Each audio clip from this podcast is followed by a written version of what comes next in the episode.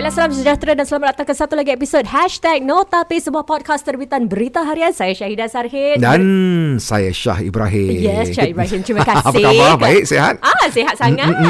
Seronok awak jadi host saya lagi. Eh, Alhamdulillah. Senang dapat bertemu awak hari ni. Serba putih. Oh, eh, balik melawat ke apa? Eh, Okeylah. Baik, Kenapa ingat. je? Mana tahu. Eh, ada orang Kita dapat... doktor ni Ba- baru nak sebenarnya. cakap, ada orang dapat pangkat doktor walaupun in education dia pakai baju putih tau. Of course. Ah, bagus. Okey, Tapi dan teman kita pun pakai baju putih juga dekat depan sini. Ah-ah. Teman profesional kita Cik Abdul Rahman daripada ARLC kita. Betul. Dan kita nak sambung te- uh, topik kita pada hari itu tentang tetap masih perceraian. Kenapa panjang sangat topik ni agaknya sudah? Eh, bah, topik ni daripada zaman kuno, zaman dulu sekali selalu Hmm. membelenggu masyarakat kita. Sebab tu kita ingin teruskan lagi untuk uh, kita membantulah eh bagaimana masyarakat kita untuk mungkin menurunkan lagi uh, statistik perceraian dalam kalangan masyarakat Melayu kita. Mm-mm. Dan kita nak sentuh tentang apa agaknya ni? Tentang nafkah. Uh, Cik uh, Abdul Rahman, kalau boleh uh, you terangkan sedikit ya tentang nafkah ni. Nafkah ni ada dua, uh, uh, nafkah edah dan nafkah muta'ah. Apakah itu nafkah edah dan apakah itu nafkah muta'ah? Okay, so itulah second issue yang sensitif. Okey. Iaitu tentang, pada saya, uh, antara dua nafkah, nafkah edar dan juga nafkah muta'ah. Nafkah muta'ah ni selalulah sensitif topik yang akan debated over and over and over again. Kalau Cik Rahman boleh uh, apa jelaskan apa tu nafkah edah dan nafkah muta'ah untuk pendengar kita? Okey, nafkah muta'ah, nafkah iddah dulu adalah pembayaran selama 3 bulan selepas penceraian. Hmm. Kerana dalam 3 bulan ni pihak isteri tu belum boleh berumah tangga baru. Hmm. Jadi suami yang baru tinggalkan dia tu masih bertanggungjawab untuk memberikan dia nafkah uh, yang merupakan uh, wang uh, yang dia harus membelanja hmm. untuk, Untuk uh, kos-kos dia lah uh, lah, eh. bulanan. Betul. Masing-masing menjadi tanggungan kita lah. Betul. Ha, ni macam kita sign kontrak beli rumah 3 bulan deposit 3 years kan 3, 3 bulan kena taruh babe. Ah. tak boleh lepas tangan macam tu je. Betul. So ni kontrak habis pun lagi 3 bulan masih ada. Hmm. K- Tapi itu nafkah idah lah untuk 3 bulan. Kemudian kita ada nafkah muta'ah. Dan uh, nafkah muta'ah ni kalau kita tengok dalam Administration Muslim Law Act di diberi definisi consolatory gift. Yang dipahamkan di mana bila seorang suami tu tinggalkan isteri, dia uh, dia diminta memberikan hadiah Sagu hati lah. sagu hati mm-hmm. kepada isteri untuk uh, untuk berterusan dengan hidup lah antara mm-hmm. satu sama lain. Uh, yang ada orang mengatakan dari segi hukum agama mungkin tak wajib lah apa dan sebagainya itu pada saya tak penting. Yang penting di Singapura ni uh, nafkah muta'ah ni boleh dikatakan uh, adalah satu tool eh satu tool untuk kita menggunakan untuk seimbangkan financial position antara suami dengan isteri. Mm-hmm. Sering sangat kita melihat situasi di mana suami bekerja, mm-hmm. suami ada CPF, suami uh, berkewangan tetapi isteri mungkin duduk rumah. Mm-hmm. Mungkin sebelum berkahwin dia dia bekerja lah mm-hmm. tapi tiga uh, kalau perkahwinan tu lima tahun, lima tahun dia tak bekerja, Nah. mungkin simpanannya dah kurang. Mungkin atas perintah suami tu dia Tak bekerja. kerja. Betul. Betul. Untuk jaga Jadi kita anak-anak. nak berlaku adil lah. Suami Yes. Yes. 3 bulan tu kasih Kadang- time dia ah. untuk Kadang-kadang ada recover dan- sacrifice ya. untuk anak-anak tu dan sebagainya. Jadi sagu hati tu merupakan uh, uh, satu proses di mana kita memastikan keseimbangan Hmm. antara suami dengan isteri dari segi financial. Sagu hati tu perlu di apa, apa dalam apa bentuk selalunya? Okey, so biasanya mahkamah akan memberikan uh, perintah keuangan dari segi harian. Hmm. Misal kata Berapa tahun makan? 5 years marriage, uh, 5 dollars a day, 3 dollars a day, 10 dollars a day dan sebagainya. Uh, so mahkamah kalau kita tengok uh, daripada segi kes-kes di mahkamah ataupun uh, apa yang dikatakan oleh pihak hakim dalam case law dan sebagainya untuk menetapkan jumlah muta'ah tu mahkamah harus mentitik beratkan dua perkara. Mm-hmm. Satu apa yang dipanggil social circumstances of the wife. Mm-hmm. So bila social circumstance ni orang cakap isteri ni ada pelajaran tak? Betul. Lepas cerai ni dia boleh dia boleh move on, dia Ada- boleh ada bekerja. modal lah, eh, untuk- Ada modal betul, Hmm. ada duit ke tak ke ke simpanan dia macam Untuk mana. teruskan kehidupan. Yeah, so itu orang tengok social circumstances of the wife. Hmm, Kemudian mereka harus balance this against financial circumstances of the husband. Suami ni CPF dia berapa? Dia masih boleh bekerja ke tak? Ada dia berapa tahun sebelum bersara? Keuangan dia macam mana?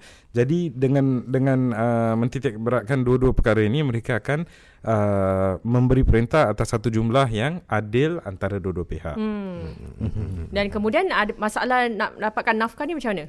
Okey, so nafkah tu biasanya mungkin daripada rumah bila mereka jual rumah dan sebagainya. Cuma isu yang sensitif adalah bila suami kata, "Eh, isteri aku main kayu tiga lah.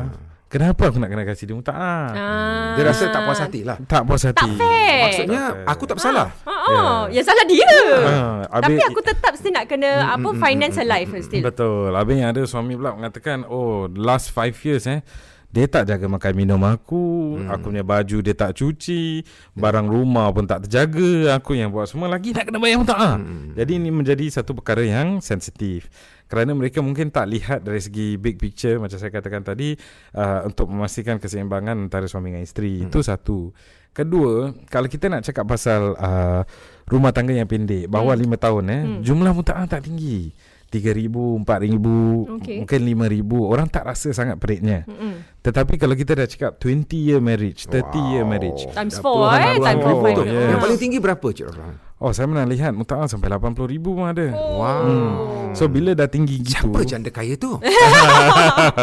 tahu so, juga Bila dah tinggi gitu Orang selalu cakap ah, Alamak ni berat sangat Berat sangat Kenapa nak kena bayar gini Bila isteri saya Isteri uh, No shoes lah apa dan sebagainya hmm. Tetapi For longer marriages Kita pun nak kena faham Takkanlah dia no shoes daripada hari pertama sampai ke tahun 30. Mm-hmm. Pasal kalau betul-betul dia gitu sampai tahun ke 30, awal lagi kita dah cerai. Mm-hmm. Mana kita boleh tahan?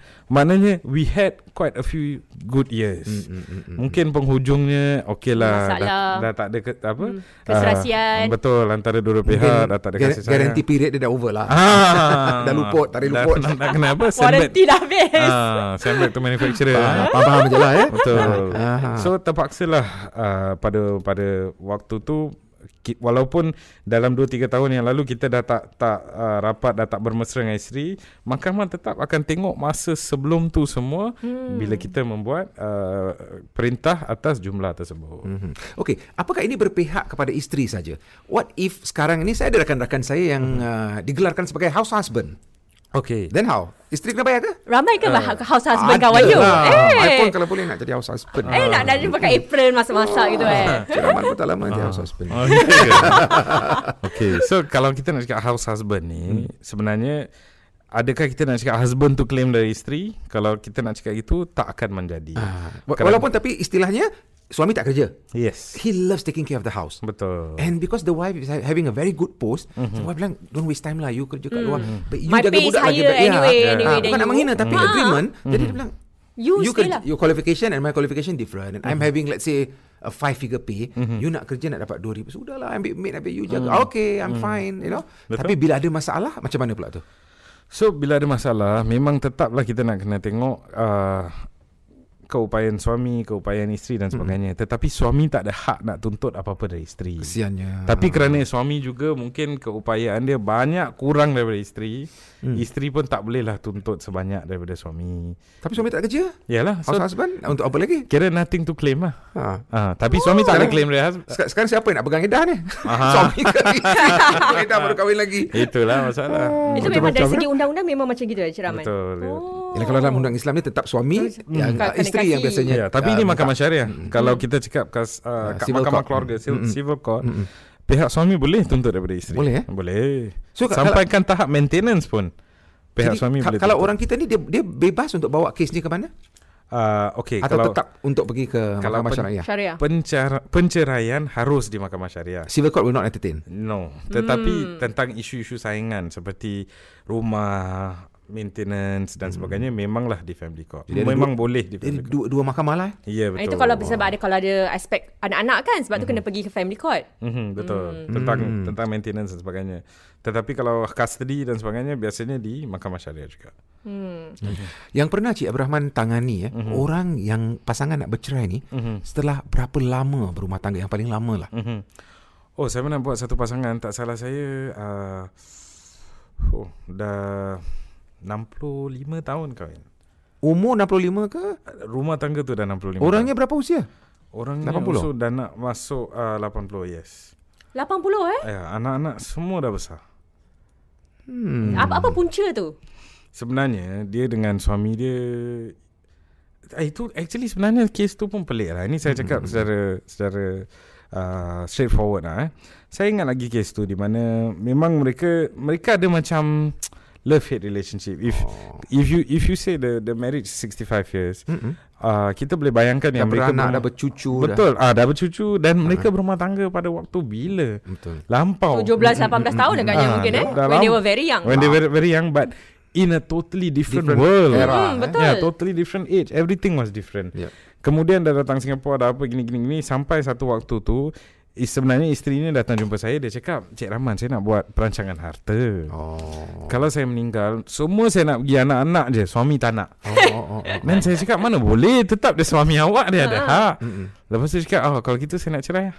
Ah. Dia tak Jadi, nak kasih je. Dia tak nak kasih. Jadi puncanya pasal dia tak nak Betul. suami dia dapat duit dia, dia nak bercerai. Tapi pasangan ni agak boleh dikatakan cute jugalah. Mm-mm. Pasal apa? Walaupun nak bercerai, bila pergi mahkamah pun datang sama-sama, balik pun sama-sama. Alah, Ah, hai. suami masih nak pegang tangan. Ah, macam mana? Mm-mm. Saya walaupun dia kata nak bercerai, saya rasa Jadi macam mana you selesaikan masalah tu? It's a confused couple lah eh. I mean saya harus jalankan tugas. Tapi kemudian Apa yang berlaku selepas tu Mungkin Privately mereka rujuk Apa dan sebagainya Terpulang pada mereka. Itu orang lama cakap Sudah Biar cangkul dan tanah saja yang memisahkan. Oh. ah, Kan? Till death do us part. Saya uh, pernah Diberitahu Saya kenal seseorang Mm-mm. Okay? Uh, dia dia juga berumah tangga sangat lama. Mungkin saya tak salah saya dalam lingkungan maybe 30 plus years. Hmm. dan uh, individu ni memang masya-Allah rezeki dia bagus dia apa dia pegang menjadi uh, maju Oh Dan dia pada waktu dia ber, ber, bercerai tu hmm. dia saya rasa ada 5 6 property ada kat dalam Oh. tangan Oh, dia. Ah, yes, okay. betul. Uh, dan kemudian bila bercerai tu for isteri dia betul all out Nak dapatkan lah nak harta dapatkan dia. harta dia. Isteri dia betul all out untuk kikis apa yang dia boleh dia boleh dapat dan memang dia berjaya sampai dua tiga ke uh, dalam lingkungan tiga uh, hartanah tersebut Ah, eh, terpaksa ah, ah, dijual diberi kepada isteri dia dan sebagainya. Wow.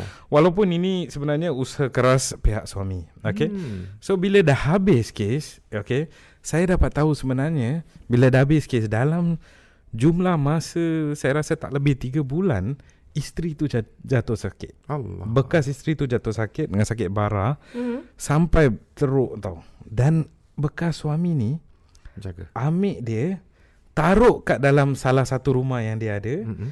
Jaga dia le, uh, ambil pembantu rumah untuk jaga dia sampailah dia meninggal. Masya Allah. Can you imagine Walaupun dah bercerai Suami tu dah betul Kena kikis dengan dia Dia tetap jaga sampai Bekas isteri dia meninggal Wah, tu betul rasa tanggungjawab. Tapi ada anak-anak tak? Ada. Ada Ada anak-anak Ada. okey lah ha. Kerana kalau tak ada anak-anak Mhm. uh, Kalau isteri tu meninggal pun Mhm. Ini dah bukan suami Bukan Dah tak ada faraid lagi Tak ada Dah terlepas lah Berapa tiga Ya. rumah tu Habis Bye-bye lah Tapi tur, turun Isteri lagi pun tak ada Ah. Dah bercerai Dah meninggal Harta pun meninggal sekali Betul Tapi Tak- selamat dapat turun ke anak dia yalah ada anak-anak masih Hmm. lah. Kadang-kadang ni mungkin dah dah kita belum sampai ke tahap itu. Hmm. Ke usia cara pemikiran kita pun mungkin berbeza. Kita tengok kadang-kadang apalah mak ni begini-begini belitih tapi bila kita sampai ke tahap tu, oh dulu macam ni agaknya. eh. Hmm. The stress level, the tekanan, tahap kesabaran, uh, tahap kesihatan, the frustration eh, mungkin berubah lah dalam uh, setiap individu tu agaknya apabila uh, di mamah usia mungkin eh. Betul, Ah, betul.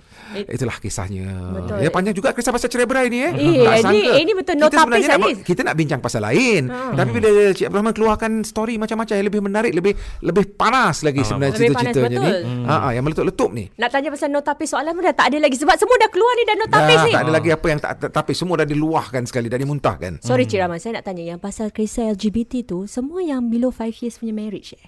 Ah tak uh, Seingat saya m- Maybe 2-3 Below 5 years Tapi ada dua yang lebih dua, Hmm. But not more than 10 years lah. Tak tak lebih dari 10 tahun Kalau anda masih ingat dulu lama dulu Mahkamah Syariah ni ada rancangan uh, waktu rancangan pengantin di radio lah ya maksudnya saya daripada radio dulu kan. Jadi saya ingat Zaman Puan dulu. Zahra Ujang dulu selalu bila berceramah saya suka dengar tau.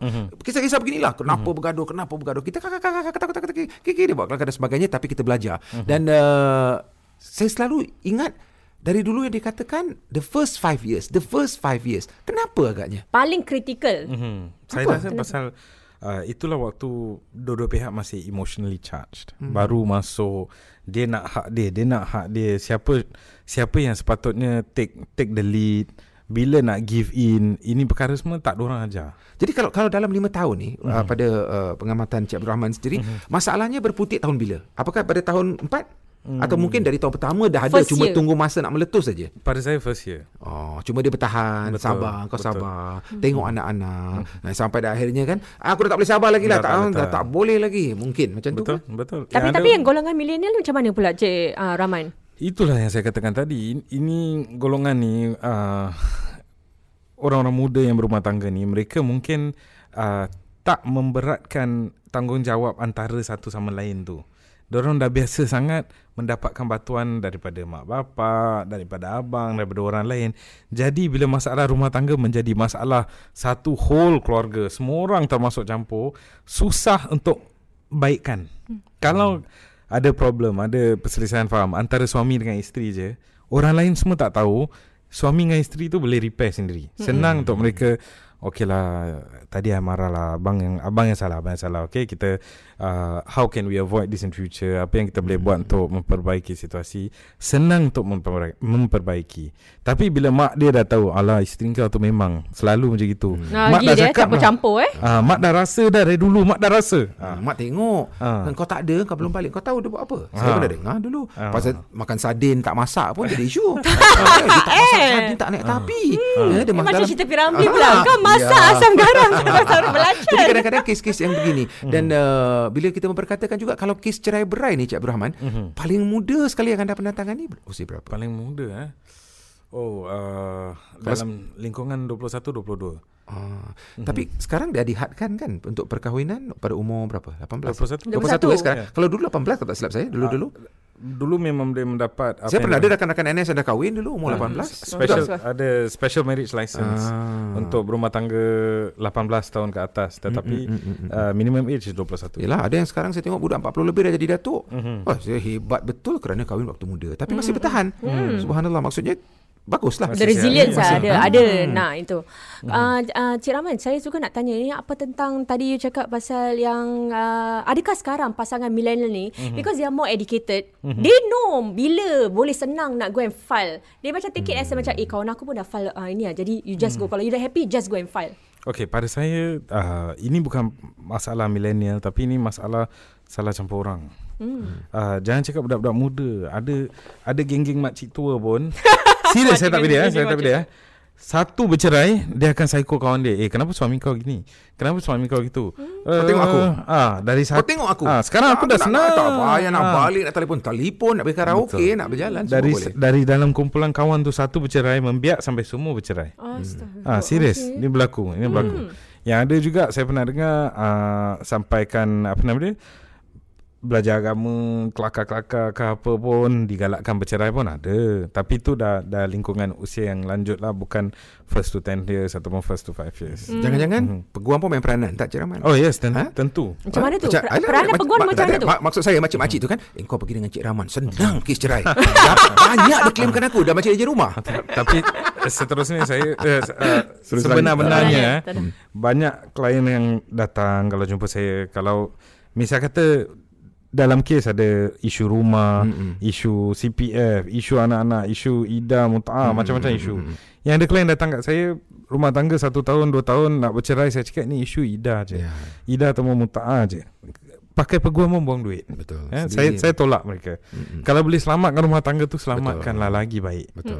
Lagi-lagi kalau ada anak, anak tu tekanan ke anak tu saya rasa itu yang paling menggerunkan saya sebagai seorang peguam. Hmm. Saya takut tentang anak-anak yang Sian, eh? Ah mengalami perceraian. Diorang yang most worst affected. Yalah, nasib mereka yang kita harus pertikaikan kan eh masa depan mereka Kesian bagaimana uh, pincang tak ada ayah tak ada ibu ada ibu mm-hmm. tak ada ayah. Dia ada one got ball around ah. sana pergi sana sini salah ah, itu sana salah. Mereka ah, terperangkap dia jadikan bola. Mm-hmm. Kau cakap dengan bapak kau, ah kau nak kau nak pergi sana lagi. Dah aku nak kena ni. Pressure ni. Nak pergi tak pergi nak sampaikan ke tidak mak cakap apa nak bilang itu yang pada saya tak boleh saya tak boleh terima. You know kalau kalau mereka bercerai uh, is one thing tapi jangan offload ke anak tu.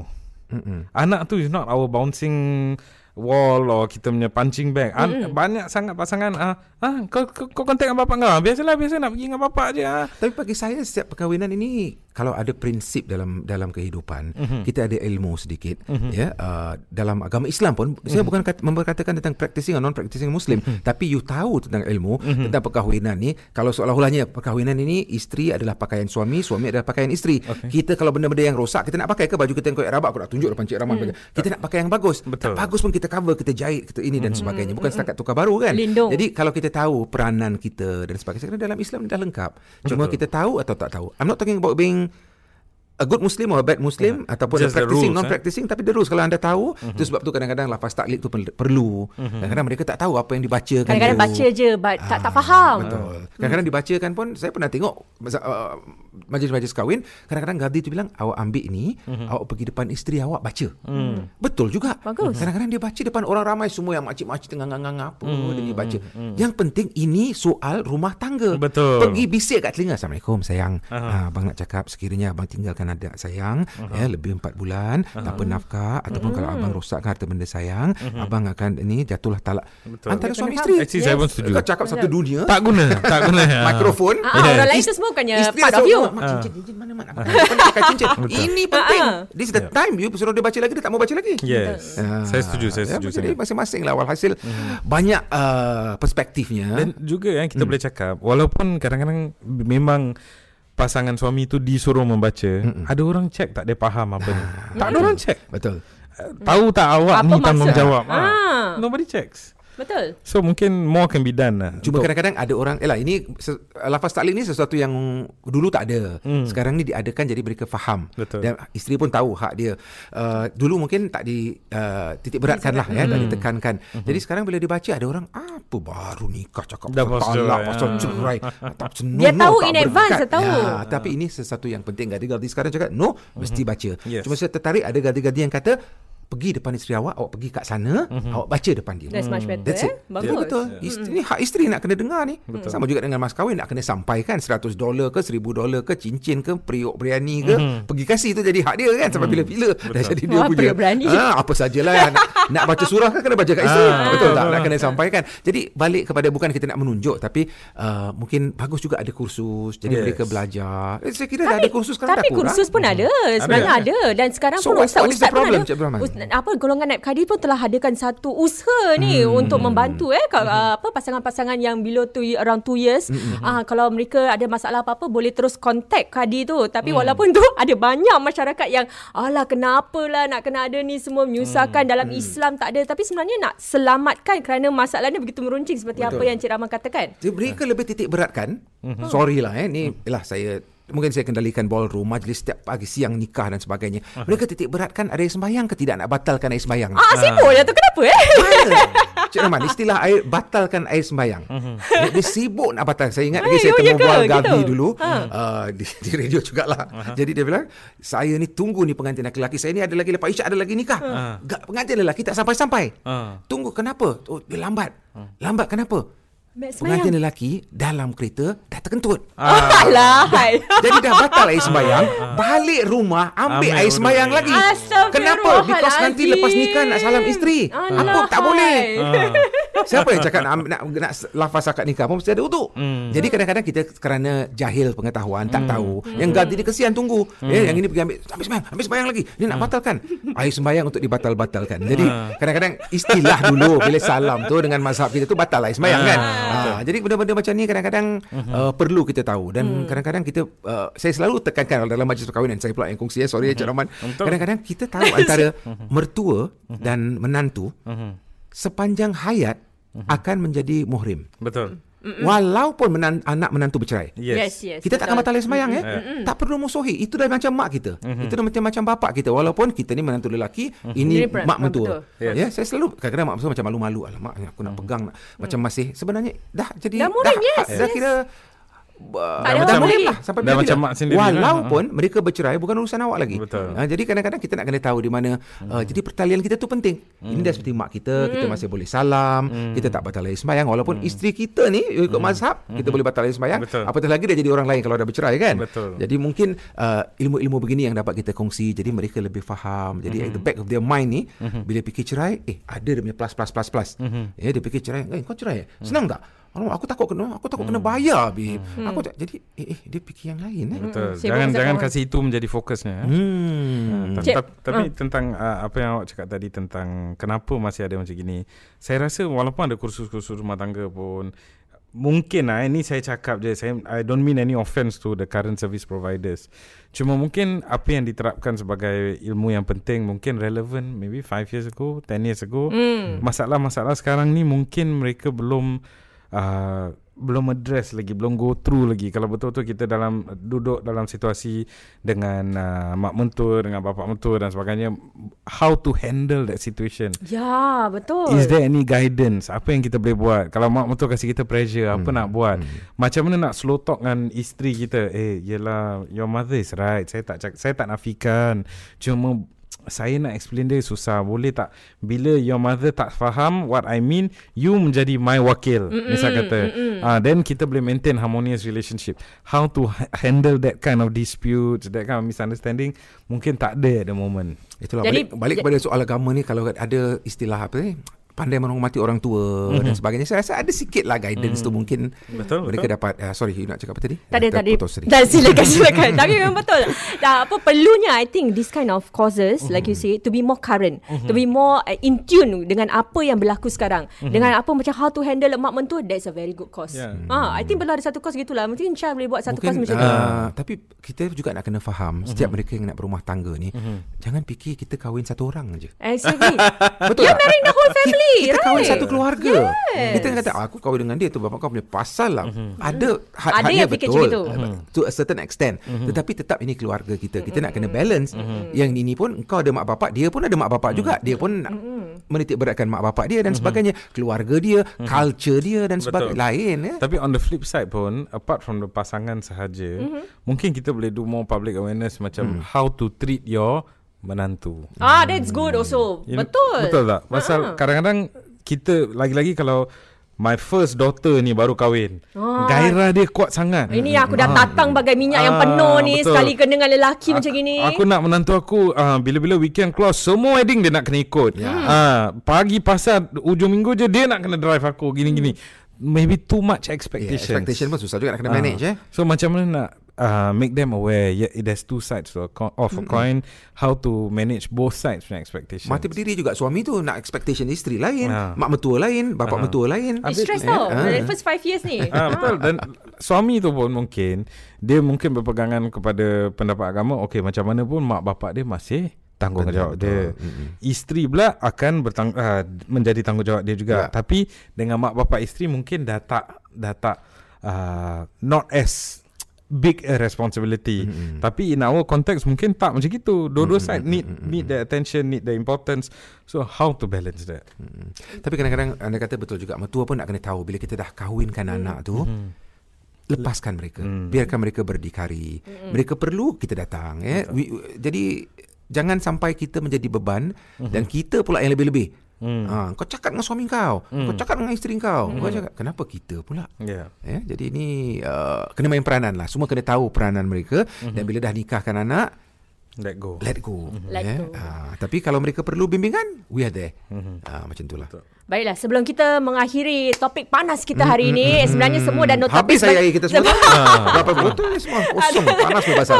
Sebenarnya Rasap ki- ni topik. kita ada apa I rasa seperti yang katakan tadi semua apa yang telah dikongsi di Syed Rahman semuanya memang notapis selalu kita ending dengan uh, kita tanyakan satu uh, soalan panas hashtag notapis lah kita katakan tapi saya rasa semua tadi you dah, Dah, you dah jawab, dah cover dah. mungkin kalau mungkin uh, Cik Rahman boleh kongsi dah satu kes yang paling teruk yang paling macam menggerunkan you lah scared the hell out of you lah Oh, scared the hell eh.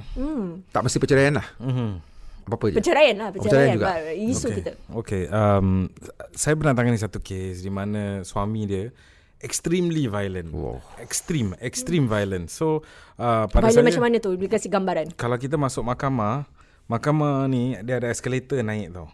Dari escalator tu dia nampak dah jauh dia dah start pekik. Hmm. Okay. So memang malulah orang semua akan tengok. Maki apa? macam maki-maki apa Maki-maki ah perempuan kau gini. Suami dia sangat sangat sangat violent. Terlalu apa nama dia uh, terlalu lantang, terlalu ganas. Lancang Uh, dia, eh? sebelum ni sebelum tu dia pukul bantai isteri dan sebagainya. So uh, itu pada pada saya lah one of the more challenging uh, episode. Pasal apa? Saya tak suka kalau individu yang suka menarik perhatian dengan mm-hmm. pekik, bikin mm-hmm. bising apa dan sebagainya. So personally apa yang saya lakukan, saya pergi kat dia, saya cakap dengan dia, okay sekarang isteri awak dah minta bercerai.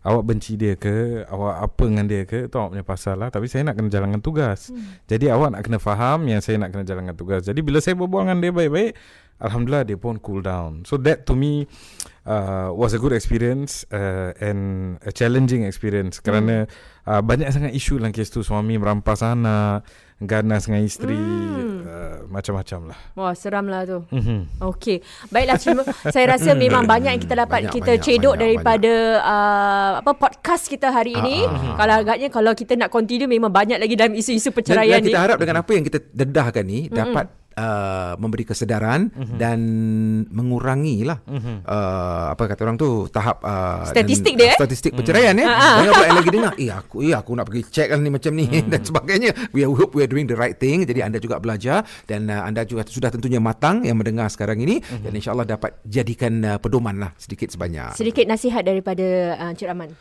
Okey, kalau nasihat dari segi isu-isu penceraian eh. Uh, pada saya penting sangat kalau kita betul mengalami masalah rumah tangga jangan terus give up. Mungkin hmm. kita dapatkan bantuan melalui kaunseling dan sebagainya.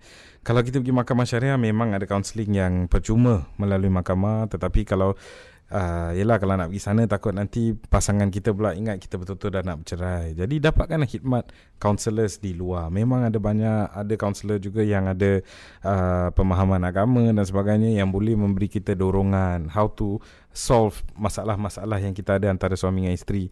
Janganlah uh, mengambil ringan eh isu hmm. penceraian ni. Don't let it be your first resort, let it be your last resort. Hmm. Cuba selamatkan rumah tangga tu lagi-lagi bila ada anak. Betul. InsyaAllah. Okey, diharapkan mereka mendengar. Baik, mm-hmm. uh, Cik Abdul Rahman kita daripada ARLC ataupun Abdul Rahman Law Corporation mm-hmm. dan uh, telah sudi meluangkan masa bersama kami dalam uh, segmen No Tapis uh, berita harian pada hari ini mm-hmm. bersama Syahidah dan Syah. Diharapkan mereka dapat uh, cedok sesuatu lah seperti anda kata tadi. Baik, terima kasih mm-hmm. banyak Cik Rahman. Terima kasih, Rahman. Mm.